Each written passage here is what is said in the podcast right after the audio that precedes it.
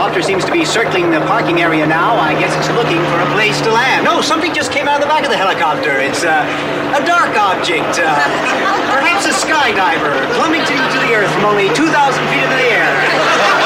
Second third. There's no parachutes yet. Can't be skydivers. I can't tell just yet what they are, but. Oh my god, they're turkeys!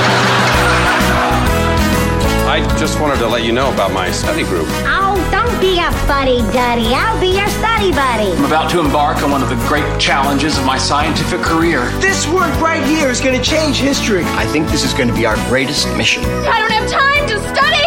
I'll never get into Stanford. I got big plans for you tonight. I got maps, I got charts. I'm going to see you through this because my credibility is on the line. It's at this point that you'll want to start taking notes.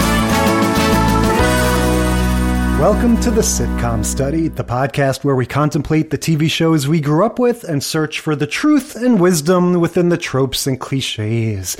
And what is our trope for today, Amy? It's Thanksgiving, Jay. Yeah, Thanksgiving episodes, one and all. Uh, we decided to make this kind of a potpourri. We didn't drill down into any specific subtropes like we did for Halloween. Uh, we did put out sort of a general inquiry on Instagram. Tell us some of your favorite Thanksgiving episodes, and we got a lot of Cheers and Friends, Yes. which no one will deny both have classic Thanksgiving episodes, but we've talked about them a lot because of our will they, won't they expeditions. So we're not covering those, but we did get requests for WKRP and King of Queens, and we uh, did some digging and rounded it out with some other ones. So, what are our Thanksgiving episodes? All right, we've got a classic WKRP in Cincinnati, season one, episode seven, Turkeys Away. Seinfeld, season six, episode eight, The Mom and Pop Store. The King of Queens, season six, episode nine, Thanks Man. And It's Always Sunny in Philadelphia, season nine, episode 10, The Gang Squashes Their Beefs. Yeah. So Thanksgiving, what is your real life attitude towards Thanksgiving? Is this a big holiday for you? Yeah, I feel like it's lower stress than Christmas because you know, or or the Hanukkah time because like the presents and having to have all these like traditions and whatever. I feel like that's and then Halloween. It just is. It's always about like go and find a costume and get this and do that and there's parties and the and Thanksgiving is just like sit at home and have a meal. Yeah, I mean it it depends. I think a lot of people have different perspectives on that. One of the reasons why Bob's Burgers is always fun with Thanksgiving is cuz that takes the point of view of the person who's responsible for cooking and all the craziness that goes into that. But uh, yeah, I want to give a shout out to one of my favorite pop culture Thanksgiving things, which isn't a TV show, but the Thanksgiving scene in Addams Family Values, I think, speaks to what I find a little uh, troubling in the modern world about Thanksgiving. It gets into the dark side of the history of Thanksgiving. If you remember the scene in summer camp where Wednesday Addams comes out and has, you know, the Native Americans revolt and, you know, John Smith is beheaded and everything.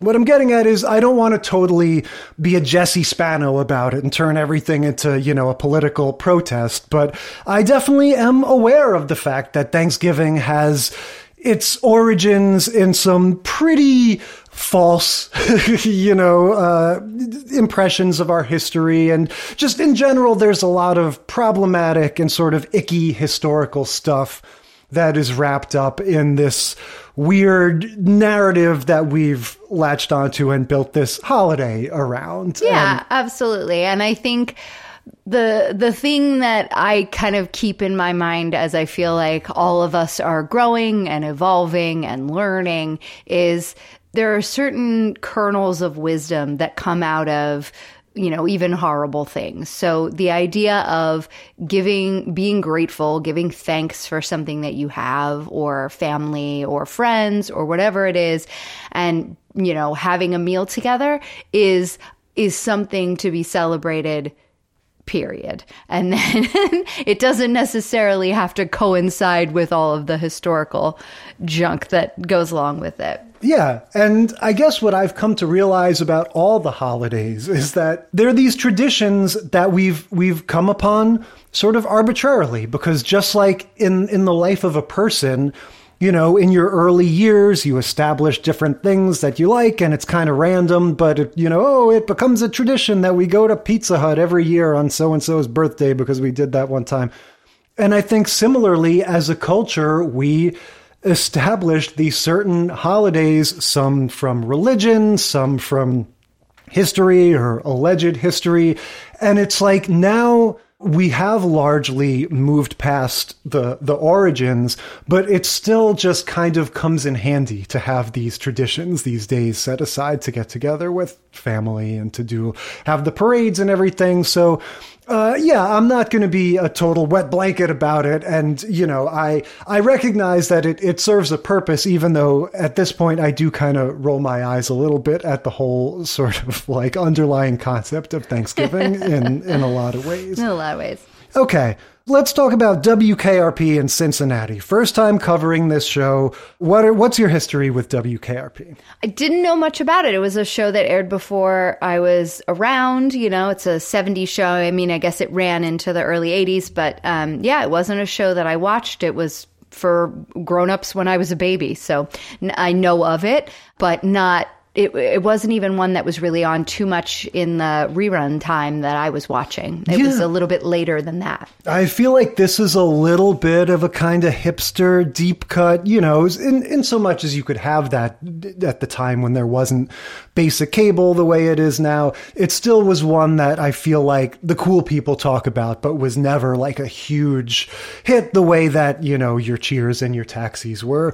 My biggest point of reference with WKRP is as a huge head of the class head, I always knew that Mr. Moore, you know, Howard Hesseman, had this other thing that he did that sort of got him the gig, you know. And if he was in his 40s, 50s at the time that he was playing Mr. Moore on Head of the Class, he had established himself in the TV sitcom world as this DJ character. And for most people, that was sort of what he was almost playing off of when he went on to be the cool teacher in Head of the Class. Yeah, absolutely. So, okay, so this episode, it's first season, right? It's the seventh episode ever of this show. So there's not a ton to catch up on, but we know from having watched the, the pilot episode just on our own at some point, the, the whole sort of premise of this show is that the radio station has been around for a while, but when the show is starting, they're making the switch from what a, a primarily a talk content to rock and roll, Right. right? So they're changing up their format and they're they're rebranding basically, Right. And they've got a new. It's kind of like the same thing as the other one we just talked about with Dave Foley, um, News radio. Right. It's the same thing where you sort of the show begins with the with the introduction of a new manager and sort of like injecting young blood and sort of like protagonist that you're going to see through their eyes coming into this established situation. Yeah. And so the young guy who looks an awful lot like uh, Andy Gibb is the station manager.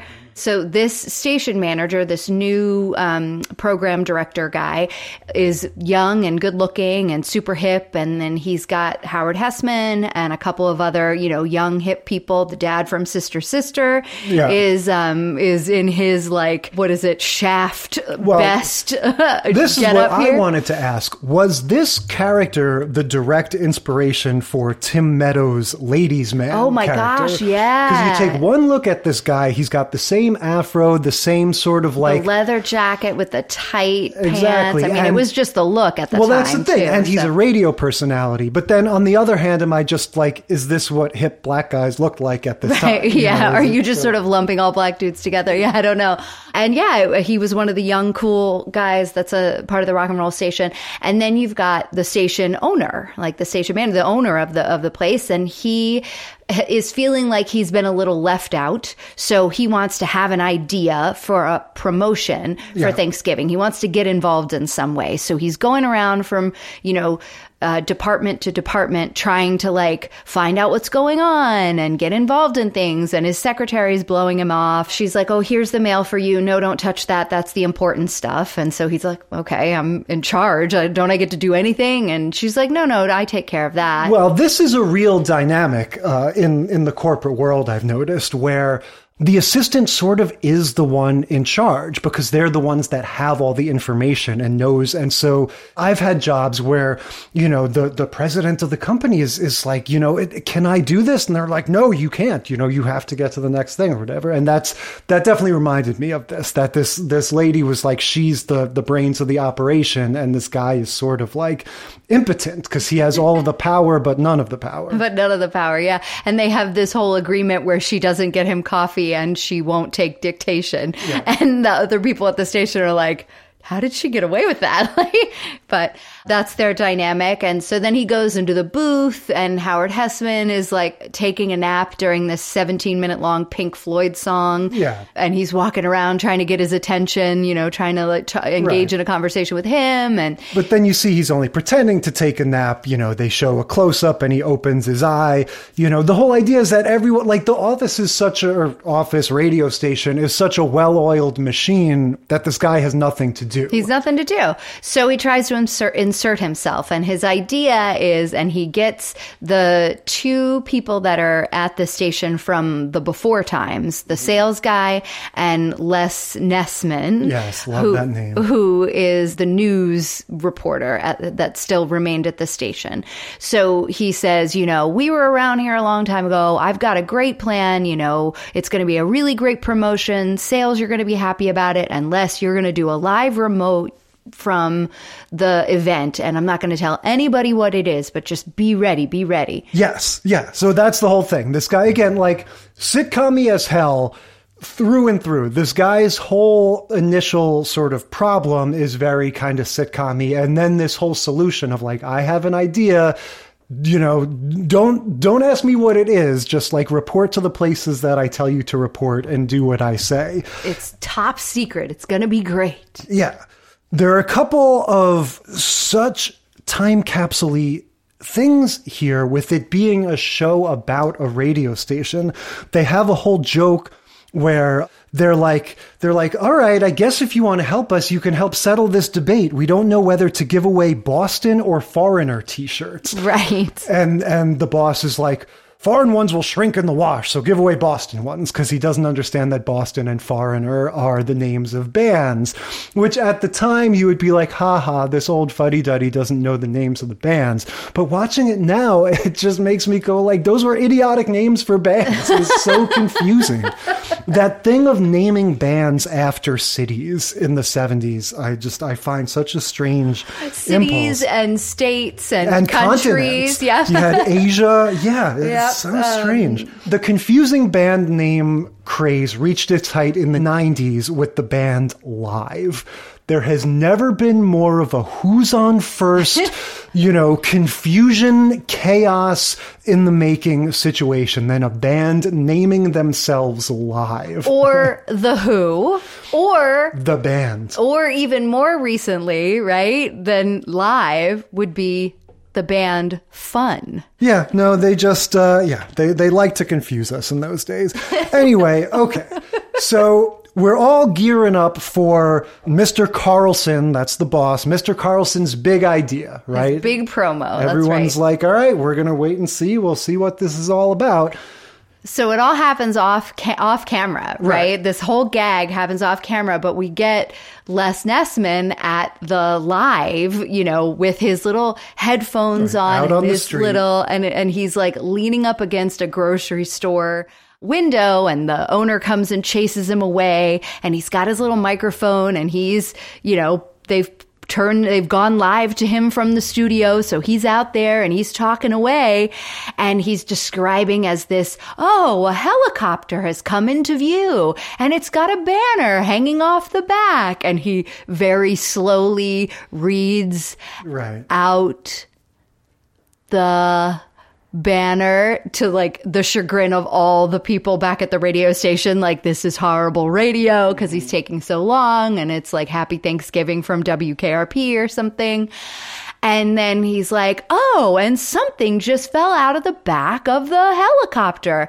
It looks like it might be skydivers and another one and another one. Hmm no parachutes yet. Oh there it's something black and round. I can't really tell what it is oh, they're splatting to the ground. Oh my goodness. And he's describing, and it turns out that the station owner is throwing live turkeys out of this helicopter as a present to Cincinnati for Thanksgiving. And that is the, the bit. That was the bit. Yeah, it's fascinating how this this is maybe a minute or so of of TV, and it has obviously lived on in people's minds for decades. You know, like I said, we got multiple things on Instagram. You got to do the WKRP thing. And it's funny, it is all just this one bit. And like you said, it's off camera. And it's such an interesting contrast to when we were talking about Miley Cyrus a couple weeks ago. And I was saying how there's this laziness to that show that every time they were going to do anything that, that took any sort of visual or physical maneuvering or everything, they just did a cut and skipped it and did it off camera. And it just reeked of laziness. Whereas this is you know, off camera comedy at its best. You right. know, they're just using it as this showcase to give this actor, you know, this, this moment to just describe this crazy event and let it just sort of live in your imagination and, and let you experience it through his, description of it. Right. In and, the same way that the people who were listening to it on the radio might have, yeah. right? and yeah. the key line is he uses the line from the Hindenburg yes. disaster and he goes, Oh, the humanity, as the turkeys are not flying because they don't fly, yeah. especially from that height, mm-hmm. and just splatting to the ground in the parking lot of this uh, grocery store and causing havoc. And then the helicopter lands mm-hmm. and they try to release more of the turkeys once it's on the ground. and the turkeys stage an attack. Yeah, uh, come yeah. back and start chasing people around because they see their dead friends on the well, ground. Well, that's true because this this guy gets a whole second act of this off camera comedy thing because after the actual broadcast happens, then you have a subsequent scene where he comes back to the office to the station and he's all disheveled and his feathers his clothes are, are messed up. yes feathers everywhere. And so he starts saying he's, he says you know five or six sentences of like preposterous things that happen and then he goes it gets pretty strange after that. he says, it's as though the turkeys mounted a counterattack. And again, he just, he gets this great monologue where he gets to just describe this scene and you get to watch everybody soaking it in. And, uh, yeah, it's just lovely the way you know, I noticed immediately that similar to the Norman Lear shows we talked about, maybe even more so, this is a flimsy show, you know, between yes. the time that it's being made and just the overall budget and vibe. The walls of this radio station look like cubicles or something. It looks like if somebody were to elbow one of these walls, they would fall over. It just has a very cheap feel. And so, you know, just talk about using that as an asset and just being able to come up with something that doesn't require any special effects or locations or anything and just sort of you you know turning that into a feature instead of a bug that you have to just describe things instead of actually show them. Yeah, absolutely. I think I mean, look, this show has kind of legendary status in terms of like being a fan favorite. It, sh- it, you know, used to be shown year after year after year. In fact, the next year, the next Thanksgiving after WKRP had been on, you know, for a little over a year, they recorded a new intro and replayed this episode because it was the most requested rerun that they had ever had.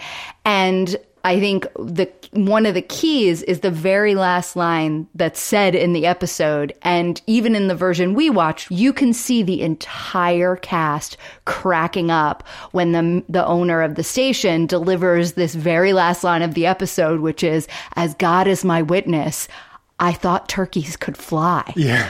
And everyone is like i mean Loni Anderson turns and covers her mouth like three of the other cast members the dad from sister sister like puts his head down and covers his face so that you can't see them all cracking up because Yeah. he just like comes out of his office finally has taken off the coat that where he was covered in feathers and everything else and he's like as god is my witness i, I thought turkeys could fly And what's So great good. about this is it almost presages the sort of Larry David type nihilism where there's no lesson to be learned. There's no like, oh, you know, he nobody was paying attention to him. They thought that he was over the hill and he didn't have any good ideas, but then it turned out that he was the one that that, you know, saved the day at the end or something. Like Nope. nope, nothing like that. It just he just got in the way yeah, and the reason why he did more than get in the way, and and the reason I think why it has become so so notorious and beloved is just the the surprise of it and the tone of it. It's almost like somebody telling a joke with a very long and almost like tedious wind up and it sort Right. of lulls you into this sense of security but there but the punchline is so good that they have that confidence that when they finally get to it you just were not expecting it and that's right. exactly how it is They- it- and it really is. It's it's very funny. It ends. I mean, it's another one of these shows that like it just it ends on that. You're like, wait, there's nothing more. That's it. No act three. Like it. That's it. That's act Yeah. three. So turns out, based on a true story. Oh yeah, what like something from a headline they saw or something? Um, no, one of the writers kn- knew a guy who was a station manager or program director or something at a radio station in Atlanta.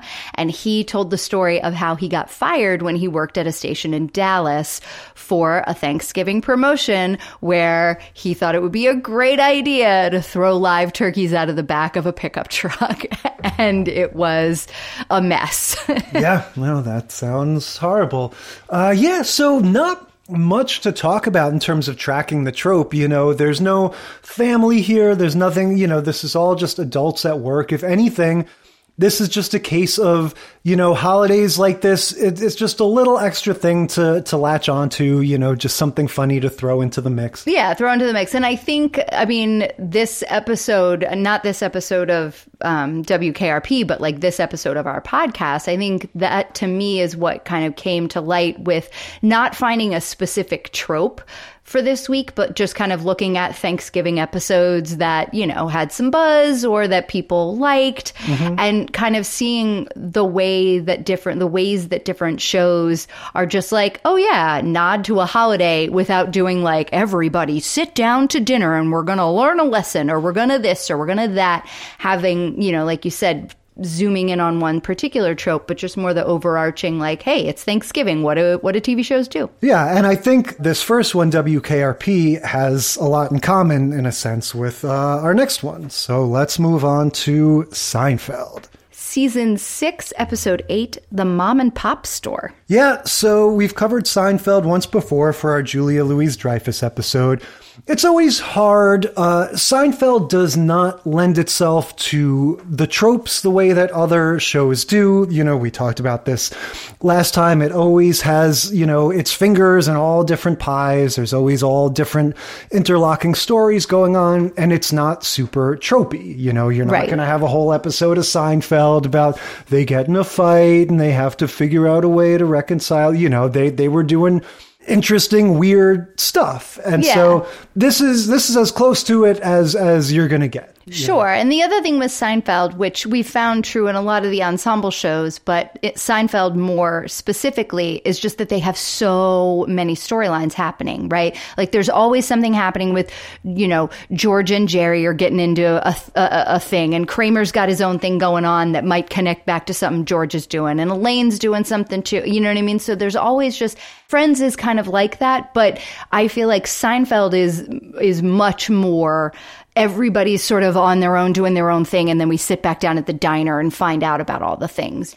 There's just so much going on that you can't really say there's an abc storyline. Yeah definitely. And they were very good about yeah splitting them up and making them just sort of equals. So in this case you know the mom and pop store is the name of the episode but that's not even I would argue like in the top 2 of the of the stories. I think a lot of people remember this episode because it's the one where George buys Jon Voight's car, right? Right. We later find out it's John Voight the periodontist, not Jon Voight the actor, but that is, you know, a big a big aspect of this story is is George trying to figure out whether this new car he got belonged to Jon Voight or not. Right. And Jerry is very skeptical. And this too is from a real life thing. So one of the writers on the show thought that he had bought the Jon Voight mobile. He called it the Voight mobile. It is the actual car that's used in the episode is mm-hmm. the writer's car.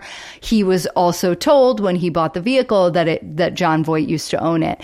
And, um, that was part of the bet that he and his writing partner, who is kind of Jerry sort of plays that role in this episode is doubting Thomas, right? Mm-hmm.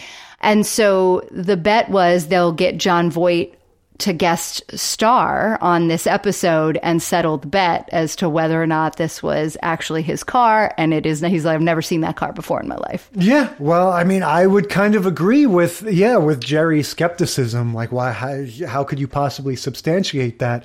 But I will say the part where George is explaining to the other characters that, you know, he, he thinks he has uh, Jon Voight's car Jason Alexander playing that false modesty is so perfect. Those scenes where he has this nugget of information that he's so proud of, and he's like savoring every moment of delivering it to them with this false casualness, with this sort of like, oh, no big deal, but just, uh, just in case you're interested, you know, he just, he plays that so well. It's so funny the way he sort of, you know, sets himself up for the fall with just how how brimming with pride he is about these idiotic things.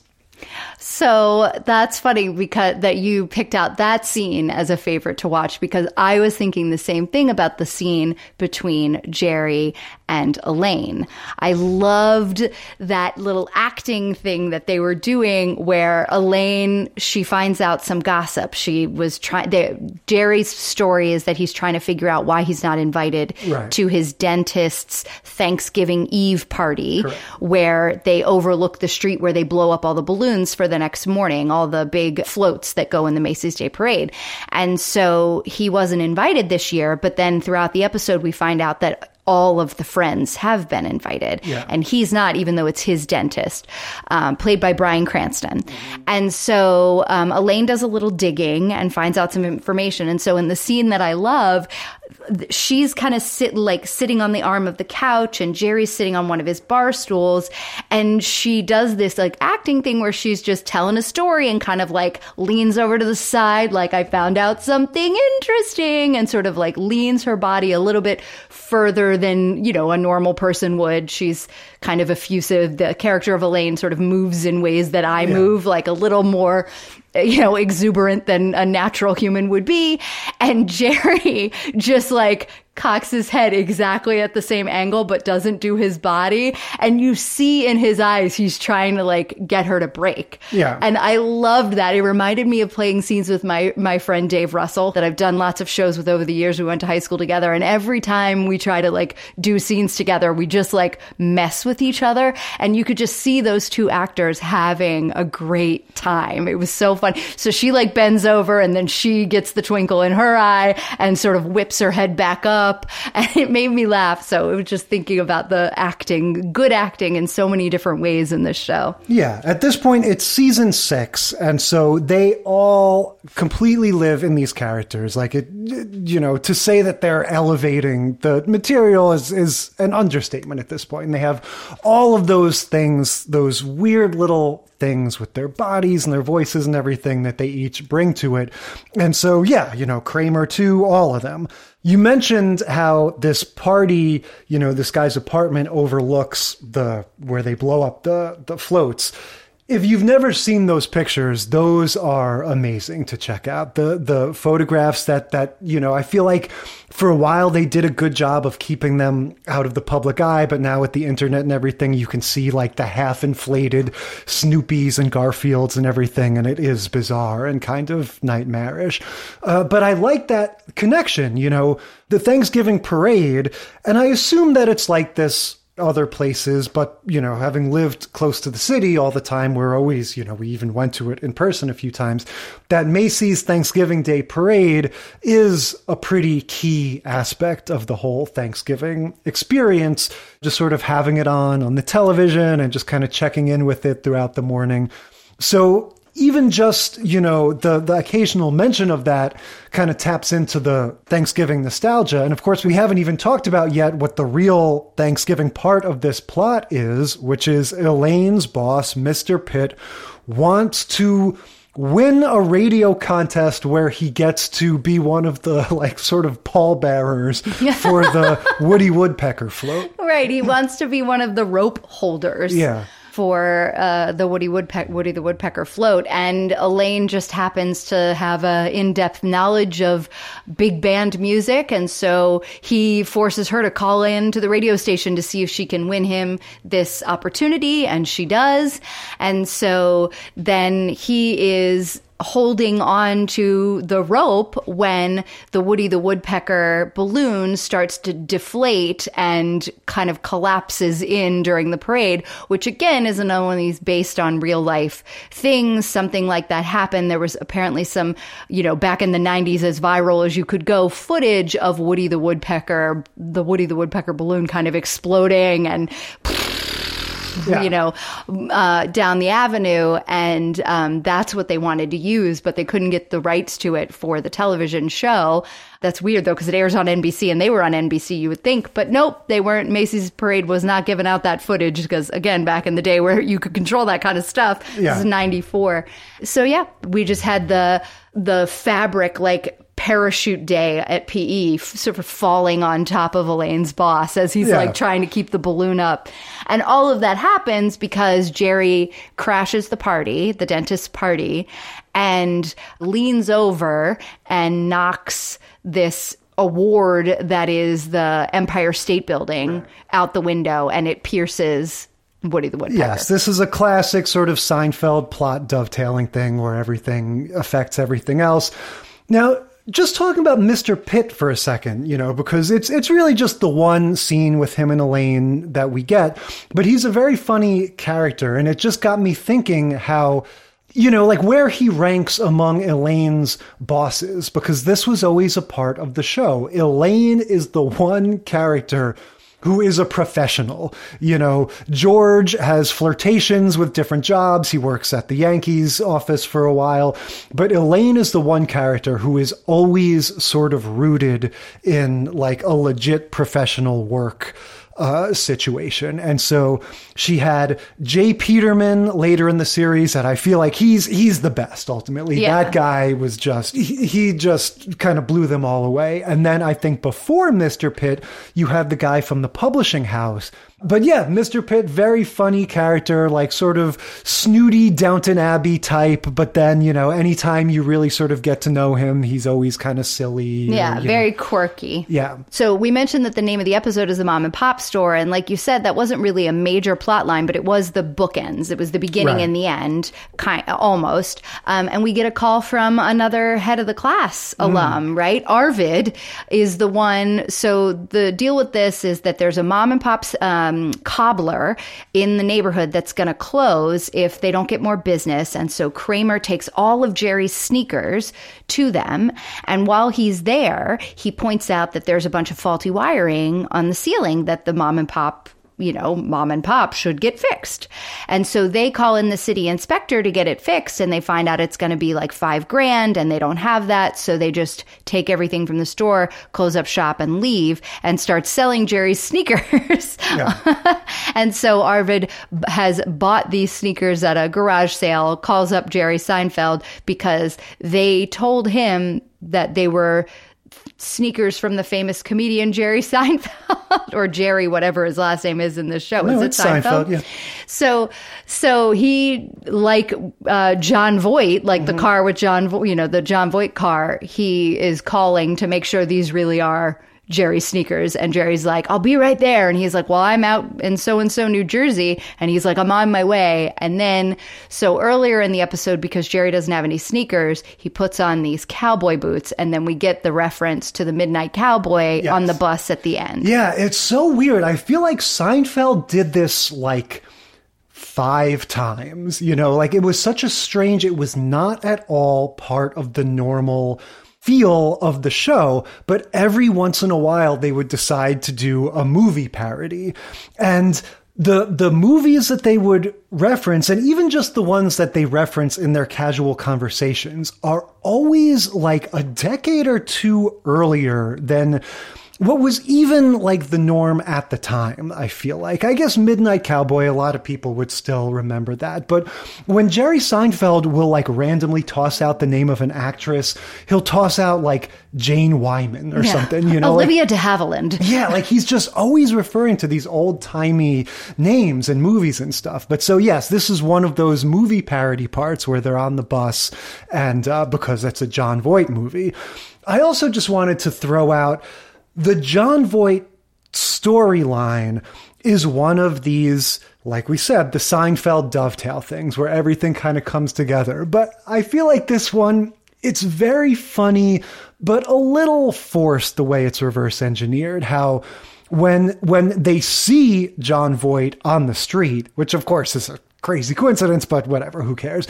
They go like, "Hey, John, Jon Voight, wait, wait, I, I need to show you something. Is is this really your car?"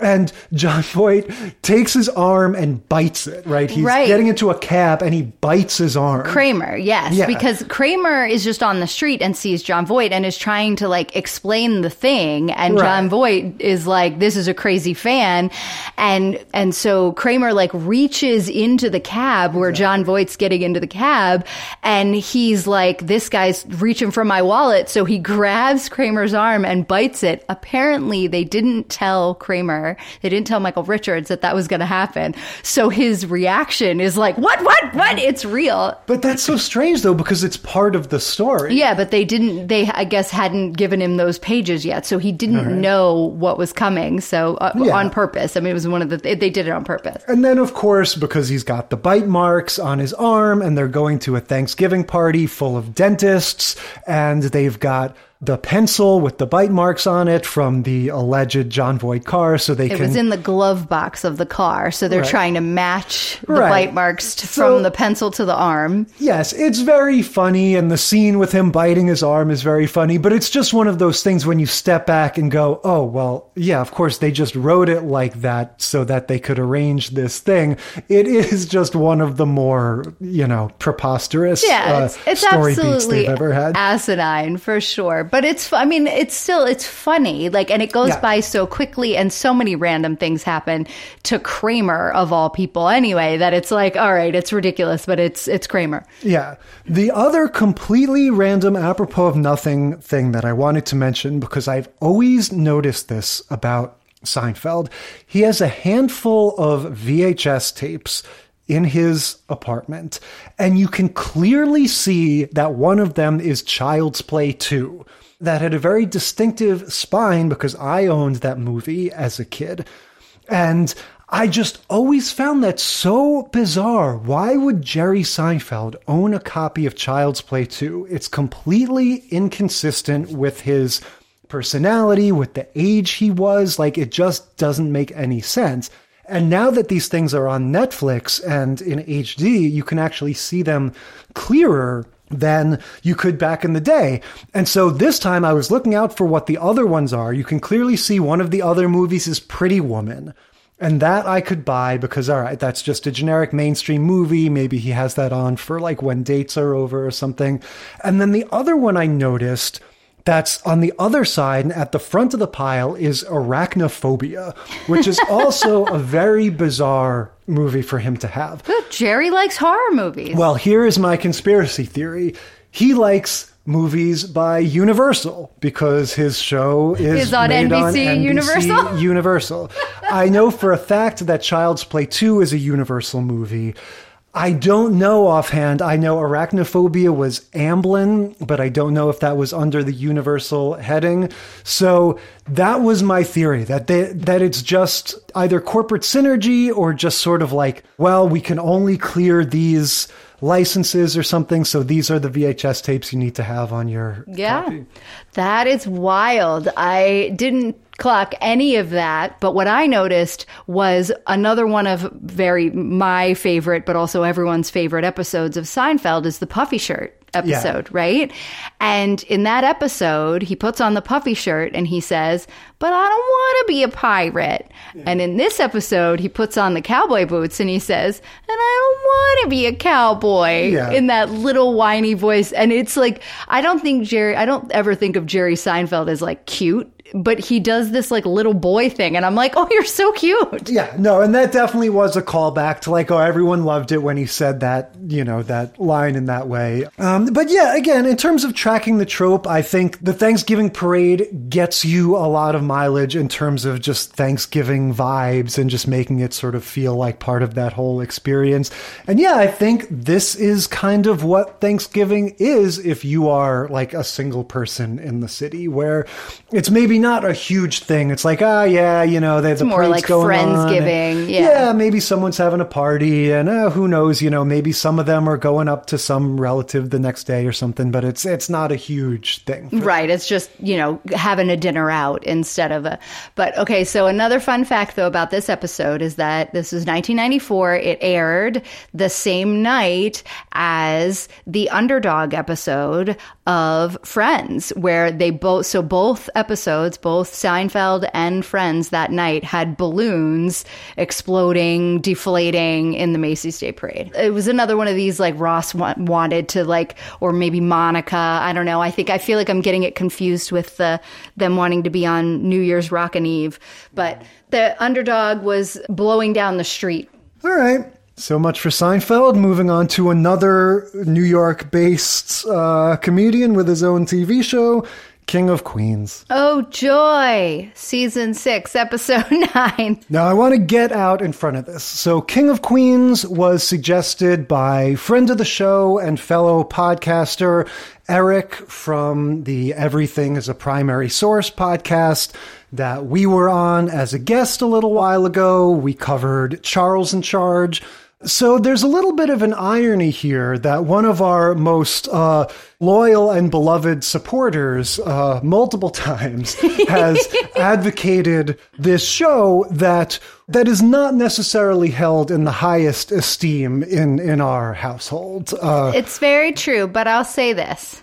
My biggest complaint about King of Queens is that the woman, like the wife, who's played by Leah Remini, is always like the nagging shrew, and and that is like her role in the show.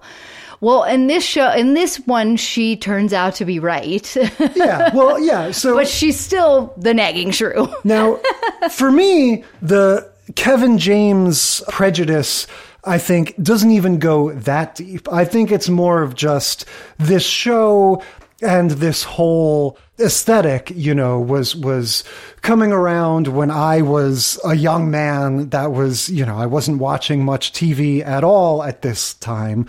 And, you know, when I was watching something, it was like, you know, the DVD commentary for Stanley Kubrick's director of photography talking about how he shot Eyes Wide Shut or something, you know, like I was just into that stuff. Like I was turning my nose up at sitcoms in general. And I think Kevin James, I saw as sort of an offshoot of that Adam Sandler world that I wasn't hugely into. And so this whole thing was just not my thing. And I think it took a lot to get me back into sitcoms at all. And yeah, this, this one just seemed like kind of middle brow for me. Yeah, well, and look, there's the, the, whole kind of genre of those like family comedies that weren't really meant for the kids, you know, that were of like working class folks. And if you if you kind of no matter what the era is, right? Like if you're looking at this one which is like early 2000s, Ray Romano, same kind of time period, same sort of dynamic. You have the like crappy, old fashioned, you know, sexual marriage politics of heterosexual marriage at play. And it's just, it, it's so amplified and, and they're like trying to make fun of it in a way that is different from like what Married with Children did, but they still aren't that far removed from that, you know? Yeah. In terms of the relationship between Kevin James and Leah Remini in the show, I realize I, I don't think I've ever seen this, so I don't even have anything to go on other than that thing of like, well, she's kind of hot and he's like a big old schlub. And that in and of itself kind of makes it seem weird. But I will say she, she's an interesting person to consider. As I was watching this, I started thinking in some ways, she's oddly like the most successful Saved by the Bell alumni. Oh, I was that's what I was say. I can't see her in anything without thinking about those like four or five episodes of the beach. Yeah. So where they worked at the beach for that summer. Her role on Saved by the Bell was to be the New York girl. She was like the anti Kelly Kapowski. So yeah, when they got their jobs at the beach and they did that special beach half season, she was the love interest and she had the New York attitude and she didn't stand for any of his guff and, you know, eventually he broke down her sort of icy exterior. But yeah, you know, I know she has her whole thing with Scientology and that, you know, she's been in the headlines for that. But she brings a certain toughness to this, a certain sort of working class, you know, feel that even though she's attractive, she she seems real and grounded and she to me she fits into the world with Kevin James where it's not like he's married to Margot Robbie or something. Oh, yeah, know. no, I I see what you're saying for sure. And I think uh, so this will just tell you like what I knew about about things. It was it was probably relatively recently that I realized that King of Queens meant like they lived in Queens. Oh. like I didn't even it didn't even occur to me that that was like talking about the place where they lived. I just I don't know what right. I I was just like just thought he was like a drag queen. No, no, subtle. not even. I just thought it was oh it must have something to do with something and like never put it together and then like you can't help but like as he's driving his delivery truck that's brown like UPS, but he's not, re- you know, that's yeah. a parcel service. They keep calling it. So he's driving down the road and it's like very obviously Queens. I'm like, again, this tells you how much I watched the show. I had, I was like, oh yeah. Oh, and then the whole Leah Remini thing using her like actual accent makes sense. yeah. And just her whole look, everything, you know, it's like she's, she's sexy, but she's not, she just has that working class vibe that you can believe, you know, I don't know what their origins are, but oh, maybe she was the cheerleader and he was the football player and they go back, you know, like it, it doesn't seem to me like a wild mismatch. And again, it's not hard for me to believe that the way you characterize their dynamic in the show is probably true some of the time, but in this, it doesn't seem that way. They seem like more or less equals, and I will say, I found this very similar to the Ray Romano episode where we get this debate, this sort of classic, you know, issue where there are two sides to it that are presented very reasonably.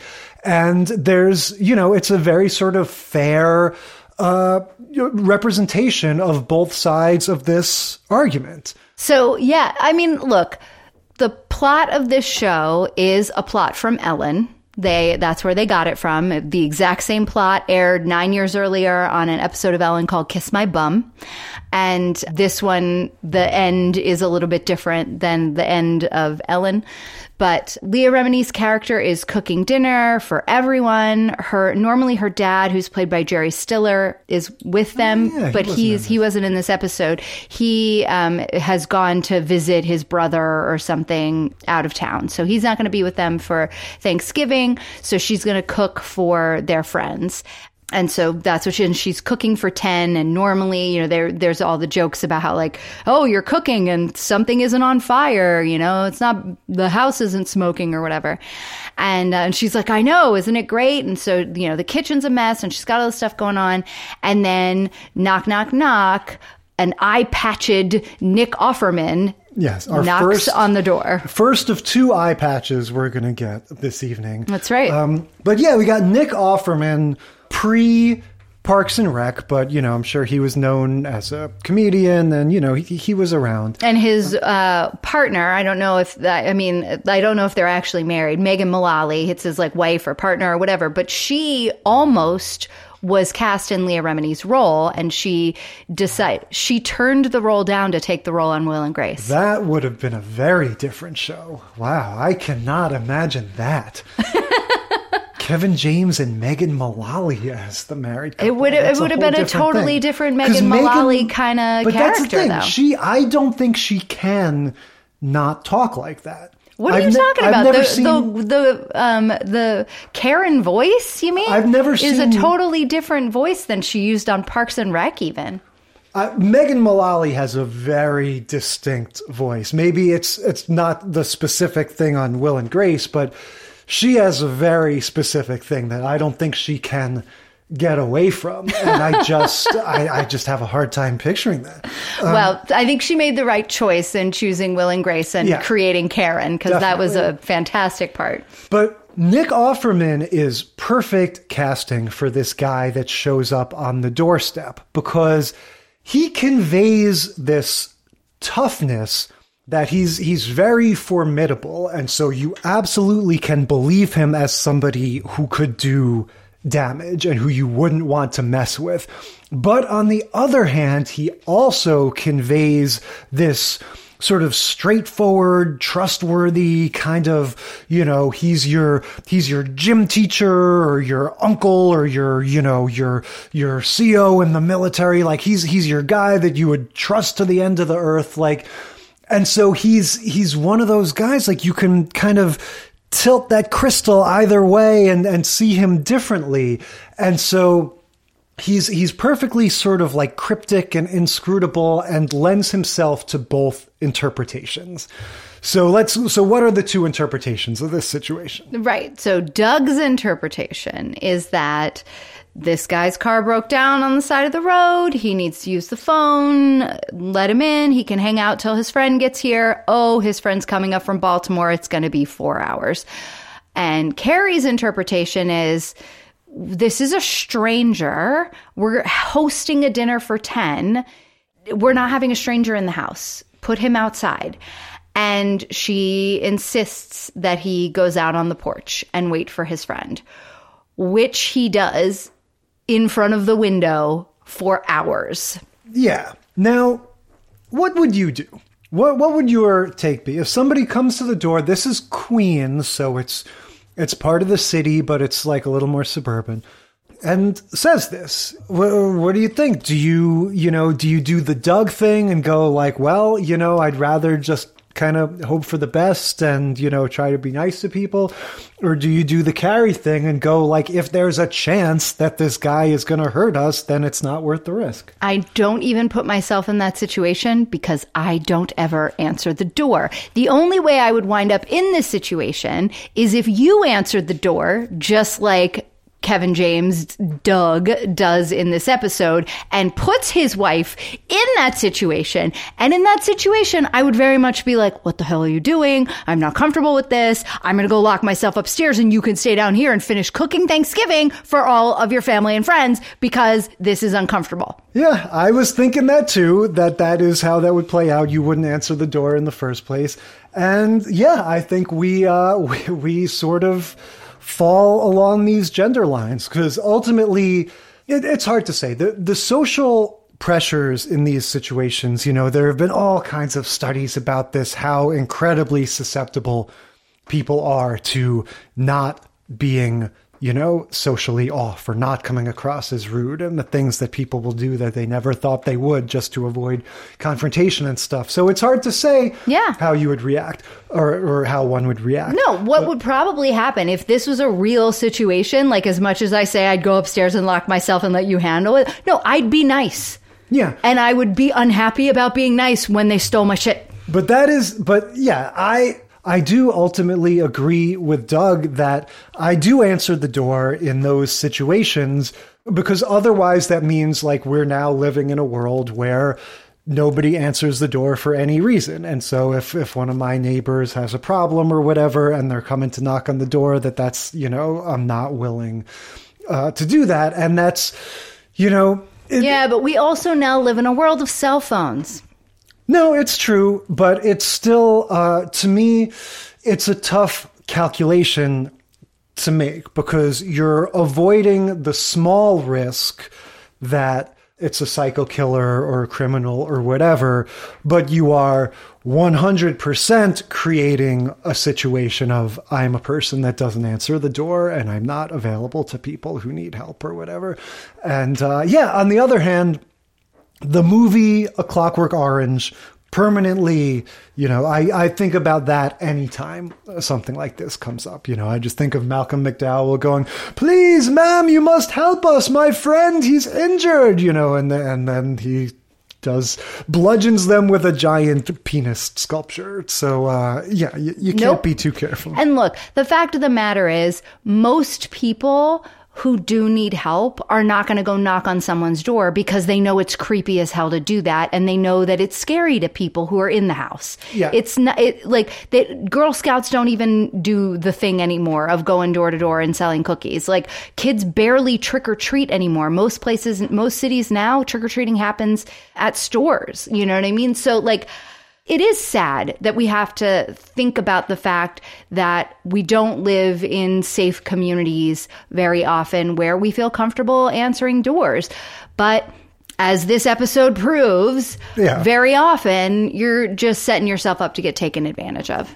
Yeah, but like I said, I think it portrays it in a reasonably like fair and compassionate way that they both sort of have a point. Neither one of them is just like being, you know, mean or stupid or whatever.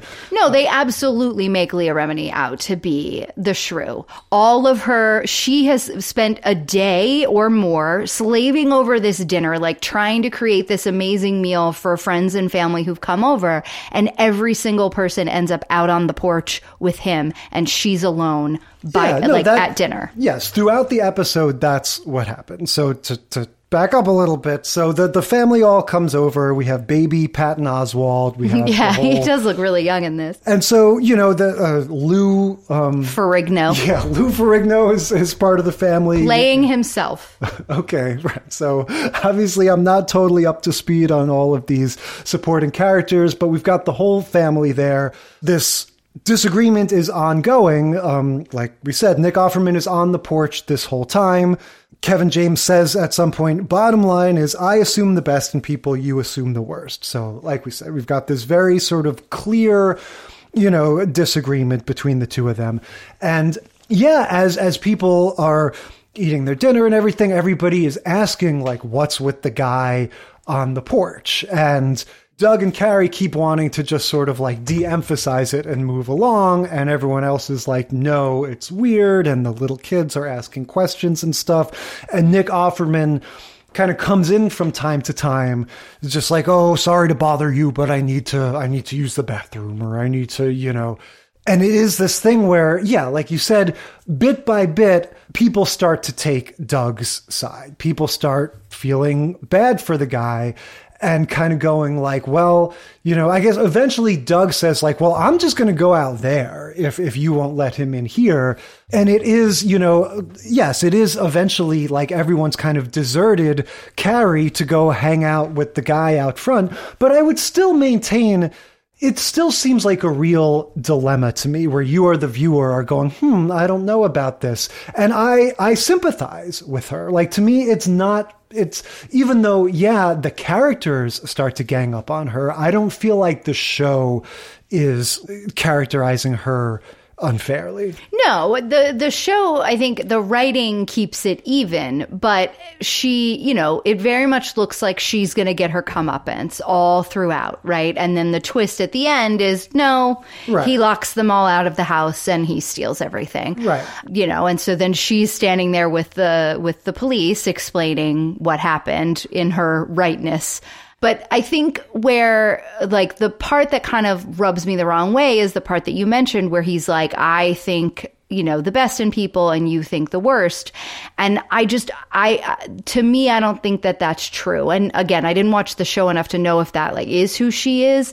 But as a person who would, have pause about letting a stranger into my home, it's not because I think the worst of people. It's because that is a safety risk. And I am much smaller than Nick Offerman, and that would not be a safe situation. Yeah, no, I think that's totally fair. And look, the show doesn't address that particular angle of it. But again, all I would say is if, if you're having a show about a married couple, you know, this having them have those different sort of points of view makes sense. Like, I, I think that's a good sort of basis for it. And you know, I also don't have the context of, of what she's like in the other episodes, but I would say the idea that going with his whole sort of lovable teddy bear kind of thing, the idea that Doug would be a little naive and he would err on the side of like, oh, come on, he seems like a good guy. What, you know, whereas she would be a little more streetwise and yeah, a little more jaded. Mm-hmm. It's not reinventing the wheel, but I think that's, that's a perfectly fair Yeah, it, dynamic. it definitely fits with at least the characters as they're presenting themselves in, in mm-hmm. this episode. And the other thing is that we just we don't get a lot of the re like the true perspectives from the other characters, right? Like Patton Oswalt, he's like the butt of the joke because he's on Carrie's side, but they make fun of him as being afraid of everything all the time. Like he Yeah. works at the he works for the MTA and so he sits behind bulletproof glass in a little booth and is scared of everything and so they just write off his opinion at in agreeing with Carrie. Yeah, they all chime in a little bit, but the truth is there's not much to discuss because there's not a whole lot of information. You know, everyone sort of understands like, yeah, he's probably not a psychopath, but he could be. But he could you know, be. and that's it's And just a matter does, of where you fall. Then he helps the little kid, right? So he helps him with his Game Boy. He helps the little, the littlest kid. There's two little kids that come to the dinner, and he helps the littlest one fix his Game Boy after he comes in and goes to the bathroom. Which is another one of these moments where you know he's just so affable and nice, and that's the that's the breaking point where um, Doug fills his plate and then fills a plate for Nick Offerman and goes outside. Yeah. So now to walk through what happens here, because this seems a little hard to believe. So the whole party ends up on the porch because, like we said, they the one by one, everyone went out to join Nick Offerman, and then Leah. Rem- Remini's character Carrie comes out and says, "You know, it was it was me. I didn't want to let you in, but whatever. It's Thanksgiving. Let's all be friends." And so then Nick Offerman goes, "Oh, you know what? There, I see my friend's car there. He's finally here to pick me up. Let me just go, you know, get my. He said, "We got a long drive back." Uh, I need to go to the bathroom or whatever." So I mean, very predictable, right? We can immediately see where this is going. Now Nick Offerman goes inside by himself while everyone else is out on the porch. So clearly, it's going to turn out that Carrie was right the whole time, and he's going to rob them. But we get some more off camera antics here because we go to a commercial and then we come back and it's like the police are here. We have been robbed. This is all in the past. So what happened? Like, how did this one guy get away with their stuff? They've got him outnumbered. They the reason they knew he was robbing them when they were on the porch was that they turned around to go inside and he locked them out. And he locked them out. Right. So call the police, say there's a guy in our house. They didn't bring their cell phones outside. But I don't, I mean, they have him outnumbered. Like, why not just physically stop him until the police come? Like, How? he's going to go out the back or wherever. I mean, he's going to go out some, I mean, he gets out somehow. yeah, no, that's what I figured. He went out the back. But to me, that's, unless, if the attitude is like, look, we don't want to mess with this guy, we don't know what he's capable of, then fair enough. But it just seemed to me like there's 10 people out there. Why don't you go, oh, hey, hey, you three or four guys, you go around to the back, you guys go around to the side. Let's make sure this guy doesn't get anywhere with our stuff before the cops get here. Or they were scared. They're like, if he's going to do that, then we just, we need to clear out. But this is the part that kind of rings true with what you're saying, right? This is the situation where you'd want to be able to answer your door for your neighbors. So if they knew their neighbors or if they lived in a neighborhood or whatever where they had that capability, they could go next door and bang on their neighbor's door and be like, let me use your phone. There's a guy inside stealing all my stuff. But because the only guy in the neighborhood who ever opens his door is the one getting robbed, nobody is gonna, you know, so that that isn't an option either. At least it, it, that's how it's presented in the show, right? Like they don't have any other options except just, uh, oh well, we got robbed. Now we got to tell the cops. Yeah, that just seemed weird to me. Like they that left a big question mark to me of how did this play out? Like did he walk right by them out the front door? Did he sneak out the back? They must be able to stop him if they wanted to.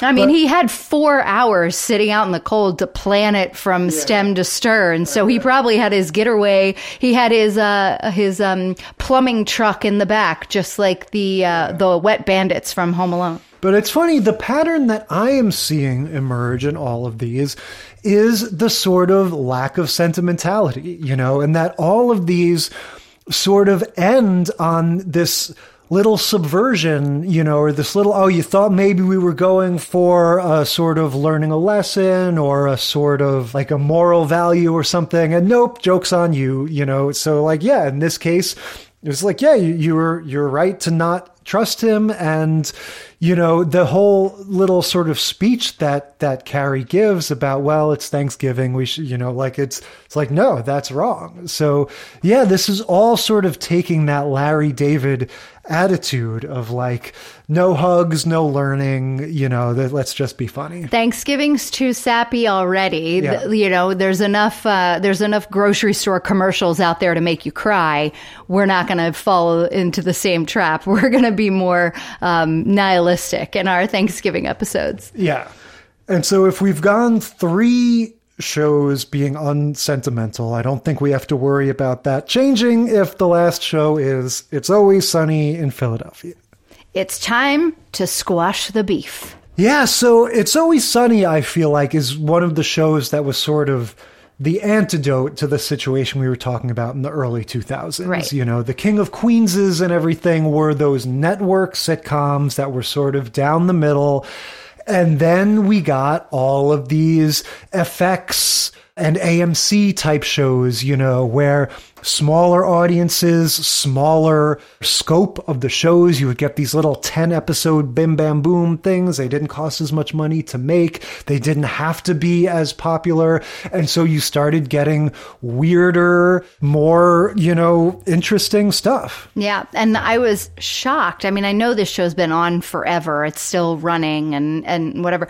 But just like it blew my mind when I saw that this show started in 2005. The episode we're watching is from 2013, so a bit later. But, you know, the King of Queens episode that we watched is also from around like that same time, like 2004, 2005.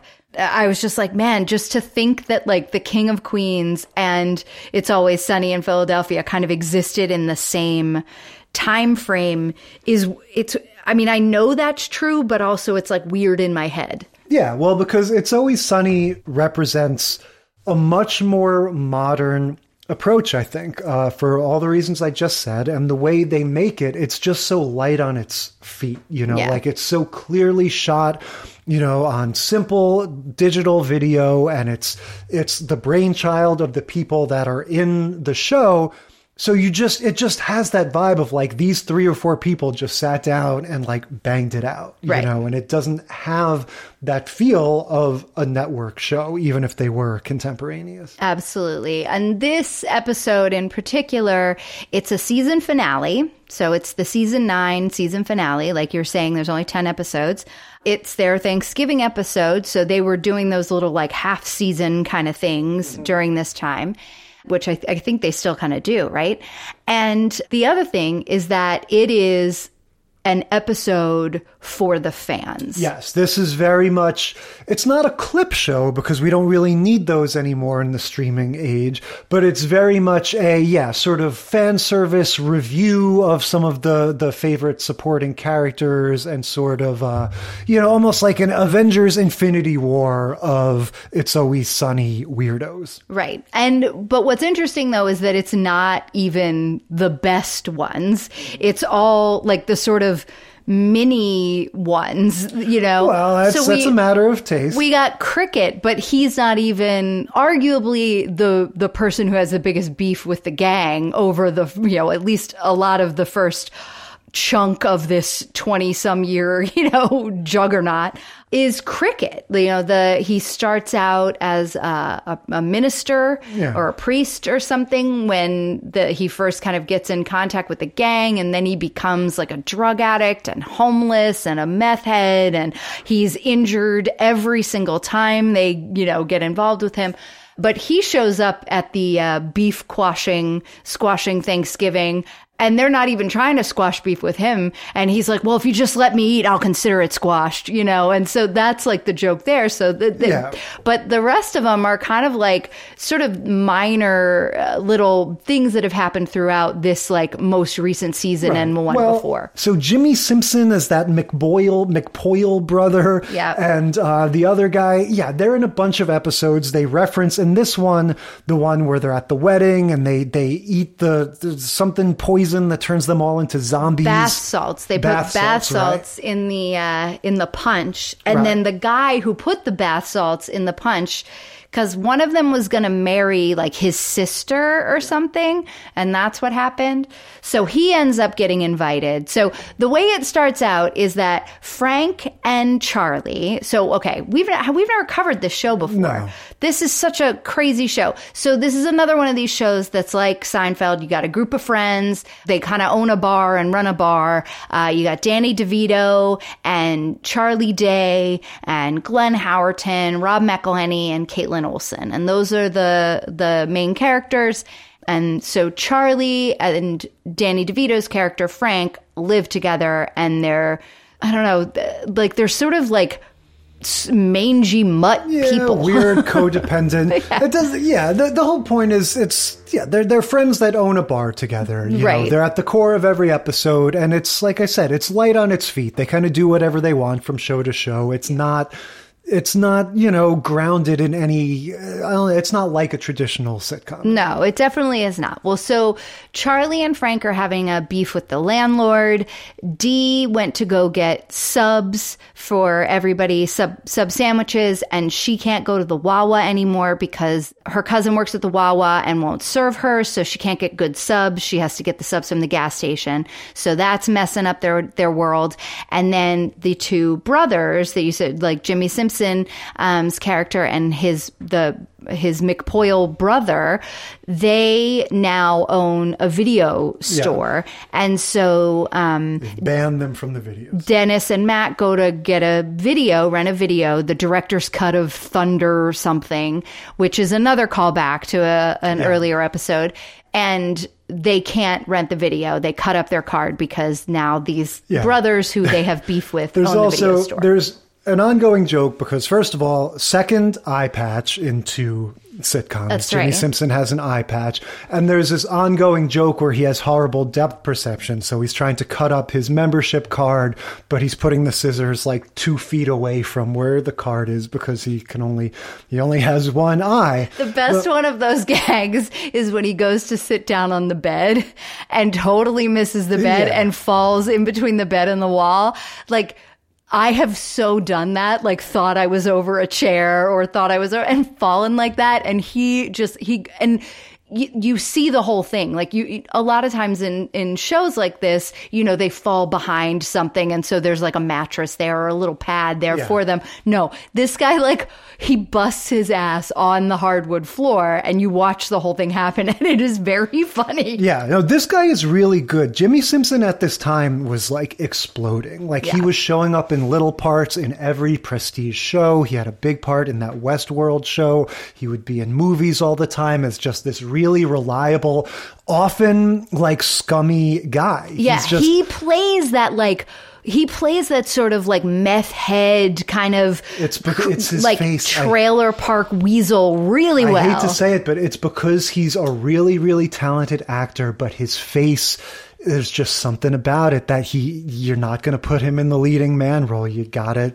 put him in the skeevy guy role. Yeah. But, but anyway, yeah. So they've got their beef with him. And so this is, you know, classic It's Always Sunny format, which is that they just sort of arbitrarily, oftentimes Dennis is the one to just sort of arbitrarily declare their goal, you know, or their, he sort of announces their intention, you know, we're going to squash the beefs. And then you cut to the, the theme music, Right. you know, and that's the sort of defining aspect of this, this whole gang is the, like the way that they go on their own momentum and they never question themselves. It's always like, we're going to do it. And it's this straight line. And Mac, especially, like never really questions what, what Dennis wants to do. Or if he does, he's very easily sort of redirected. And this is one of those times. yeah, well, and Dennis is a full on psychopath, Yes.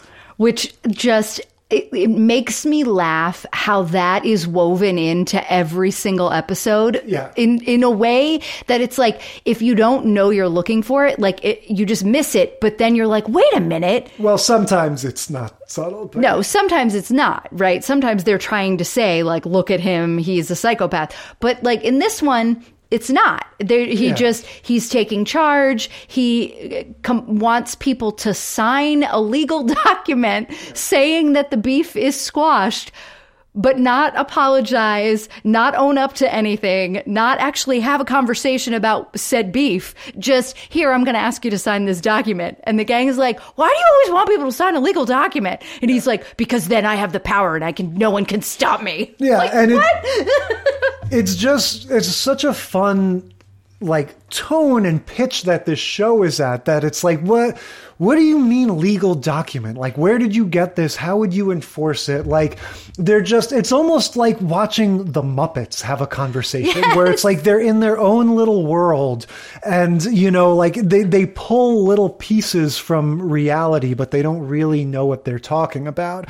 And it's again it, like like the muppets they often don't leave the world. Sometimes they do but in a case like this you know when we get to the actual thanksgiving where they want all the beasts to be squashed and it, it looks like it looks like an AA meeting. It's like folding tables and chairs and little little Plastic foil solo cups. Right. And everybody that's showing up to this thing is like one of their weird, scummy characters. Right. You know, it's it's their landlord that's in a beef with Frank and all the other people you described. So it's like nobody's normal in this. So all of their weird, like petitioning and stuff and negotiating and everything, it, it's like this weird world where they all sort of buy into it. Yes. And and and so and then also all of the beefs sort of somehow overlap. Yeah. Right? Like it's all the shit that they've done throughout the last season or so, just like you said, kind of blindly sort of going along that every decision one of them makes is the right decision, even though they're terrible people.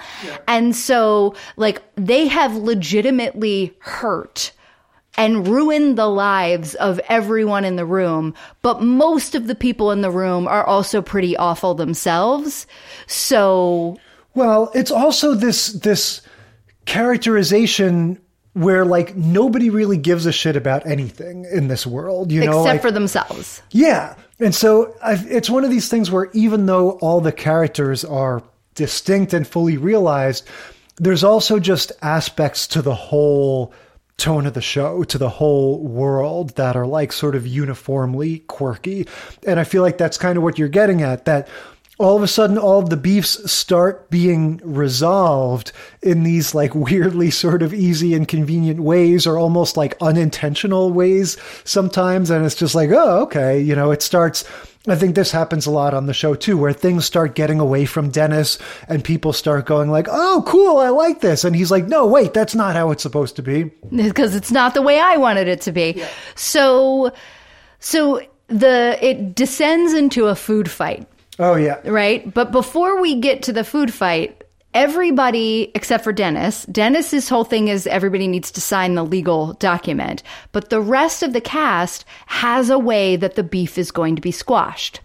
So Charlie makes squash and beef for the meal. That's his way of having the beef get squashed. Dee has a cheese board slate that she's going to wipe clean. Mac has a pail of sand and a hatchet so that they can bury the hatchet. yeah. It's like one of those rebus puzzles. Is that what they called it from when you were a little kid, where it would be like. I see you. And it's like a picture of an I and a C or something. Yeah, they're all taking everything very literally, but then these these props that they've brought, you know, end up when everything starts descending into chaos later and people start fighting at the table. Cricket gets the the axe thrown into his arm. in his arm because Yeah. he always gets injured every time.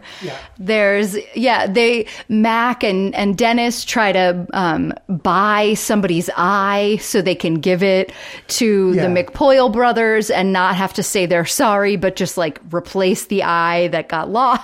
Right, he's painted a fake eye onto his eye patch, Which isn't point. even an eye patch. It's like a piece of moleskin that he's put over his eye that is f- like flesh, Flesh colored. colored, So yeah. it is so creepy. Yeah. And and then of course, you know, he's such a funny actor. Like he purposefully will look at the camera in such a way where like his you know the one eye that's drawn on is looking in one direction and he's Yes. looking in the other so it's very off-putting Yeah, he looks like Mad Eye Moody when he's look he's darting his one real eye, you but know, not both like directions. but like a low rent creepy mad Yeah. eye moody Yeah, but yeah, like we said, everything starts descending into chaos. There's cocaine involved. Someone whips out the cocaine, and and Frank goes, "Oh, I'll take some of those tasty nose clams." That was a great Yes. line. So yeah, the cocaine gives way to the food fight. The food fight gives way to the axe throwing, and it just gets crazier and crazier.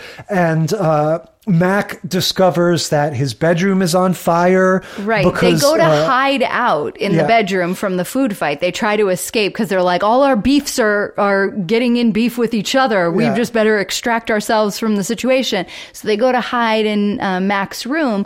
But Frank has had, they, he's been having this staring contest with his landlord who is there that he has beef with. And they try to, co- the agreement that Charlie brokers is, you know, we'll pay you half the rent now if you, and then you fix the heat and we'll pay you the rest of the rent. And Frank, Danny DeVito's character, is like, I'd rather watch the rent burn than give you a cent until you fix the heat. And so he pulls out this wad of money and sets it on fire. And so he says to he says to Mac, uh, "I may have started a money fire in there." Yeah, yeah. So his bedroom's on fire, so they sneak out of the apartment and lock it from the outside, like bolt it shut. Uh, they sneak out of the apartment. Dennis grabs a drill and nails, Yeah. and nails them in, or sorry, screw, na- uh, and screws the door shut so they can't get out. Right, but he does explain there's a fire escape. We're not killing them. Well, no, because his friends are like, "Uh, Dennis, this uh, this is bad, like you know, murder," and he's like, "Ah, there's a fire escape, and uh, it'll be fine." Yeah. So yeah, Just buying some time to get to the bar and away from them. and so ironically, you know, given the the reputation and everything of this show, it's always sunny. I think has the most sentimental ending of all of these. Uh, No, they're the, they're like, well, we didn't really squash any beef, and they're like, but we learned a valuable lesson, kids. Well- and that was we can only rely on each other. Yeah, what he says, Frank says, we don't need to get along with anyone else. We have each other. And so, yeah, it's kind of like, yeah, why bother squashing our beefs? Let's just, you know, we, we have each other. That's all we need. Let's and, uh, continue to make other people's lives miserable because we're fine. yeah. But I mean, I will say of, of all four episodes, that's the only one that even attempted some sort of human sort of touching moment like that. at right. But again, but they subverted it, right? They did the other way than you would normally think. Yeah, but it's almost in this case. I feel like it's almost the opposite of the usual, where they're they're subverting all of the chaos and nihilism with a little bit of sentimentality. Yeah. I think. So yeah, I don't know. Looking back over these, like I said, you know, they all kind of have that like a little bit of a a little bit of a nasty streak, like a little bit of a kind of antisocial, you know, none of these are touchy-feely family Thanksgiving, you know, No. experiences. But they're all shows that people really liked. You know, these are, I mean, these are all highly rated episodes, you know, and I was really excited and interested in um, seeing WKRP in Cincinnati. I thought that was you know that was really funny like i said that one was a grower for me like as the day you know the couple days have gone by since we watched it i think it gets funnier in my mind and just because of the i'm having more time to imagine what they were describing happening off camera and it just kind of gets funnier in my imagination but yeah and the always sunny episode i remember watching that back when I was watching the show all the time. And I thought that was hilarious because they brought back all these people and it was a fan, you know, it was an episode for the fans. So I think those two probably were my favorite. Yeah, I think WKRP sort of takes it in terms of the, you know, just the brilliance of that part. And yeah, just sort of like weirdly establishing itself in like sitcom history with that one little two minute sequence. You can't really beat that. I do like, you know, like I said, the King of Queens uh, reminds me of that Ray Romano thing where, you know, if I'm looking to sitcoms for just a little bit of like, you know, when I was a kid, I wanted to see stuff about teenagers and their dating lives and stuff. And so it's like now if I want to see, you know, little reflections of the kind of, of issues that, that people deal with, the fact that those shows show you, you know, this relationship with the man and the woman having different, you know, having these different angles on an issue and seeing the them play out in a relatively reasonable way. Like I I liked that both times. I liked the Ray and Deborah argument about the bully, and I liked this argument about whether we let in the stranger. You know, I like that sort of like, huh, what do we do here? There really are two sides to it. You are become, becoming a boring middle aged man.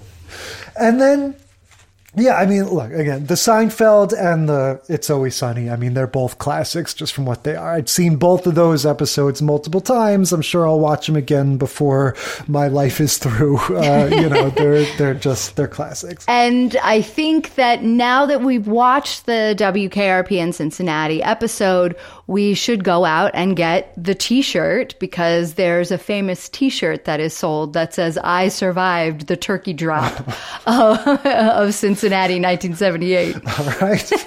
Be on the lookout. All right. So much for Thanksgiving. What are we talking about next week? Next week, you're going to have the best episode ever. I mean, the best episode ever, Jay. Please explain.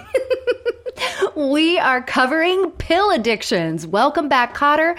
Season 3, Episode 22, What Goes Up. Family Ties, Season 2, Episode 6, Speed Trap.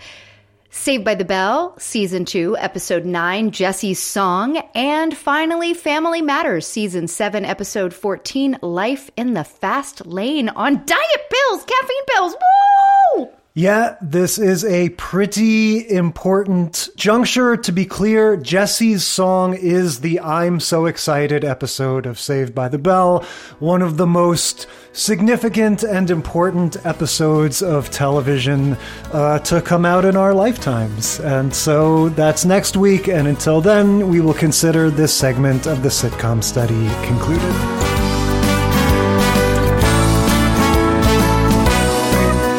Thank you for listening to the Sitcom Study. Tell us what you think or share your own TV tropes and topic ideas by sending a self addressed stamped email to sitcomstudypodcast at gmail.com. or find us on Facebook or Instagram. And if you like the show, consider leaving a rating or review on your podcast app. It helps us boost those precious Nielsen ratings. The sitcom study is recorded in front of a live studio dog.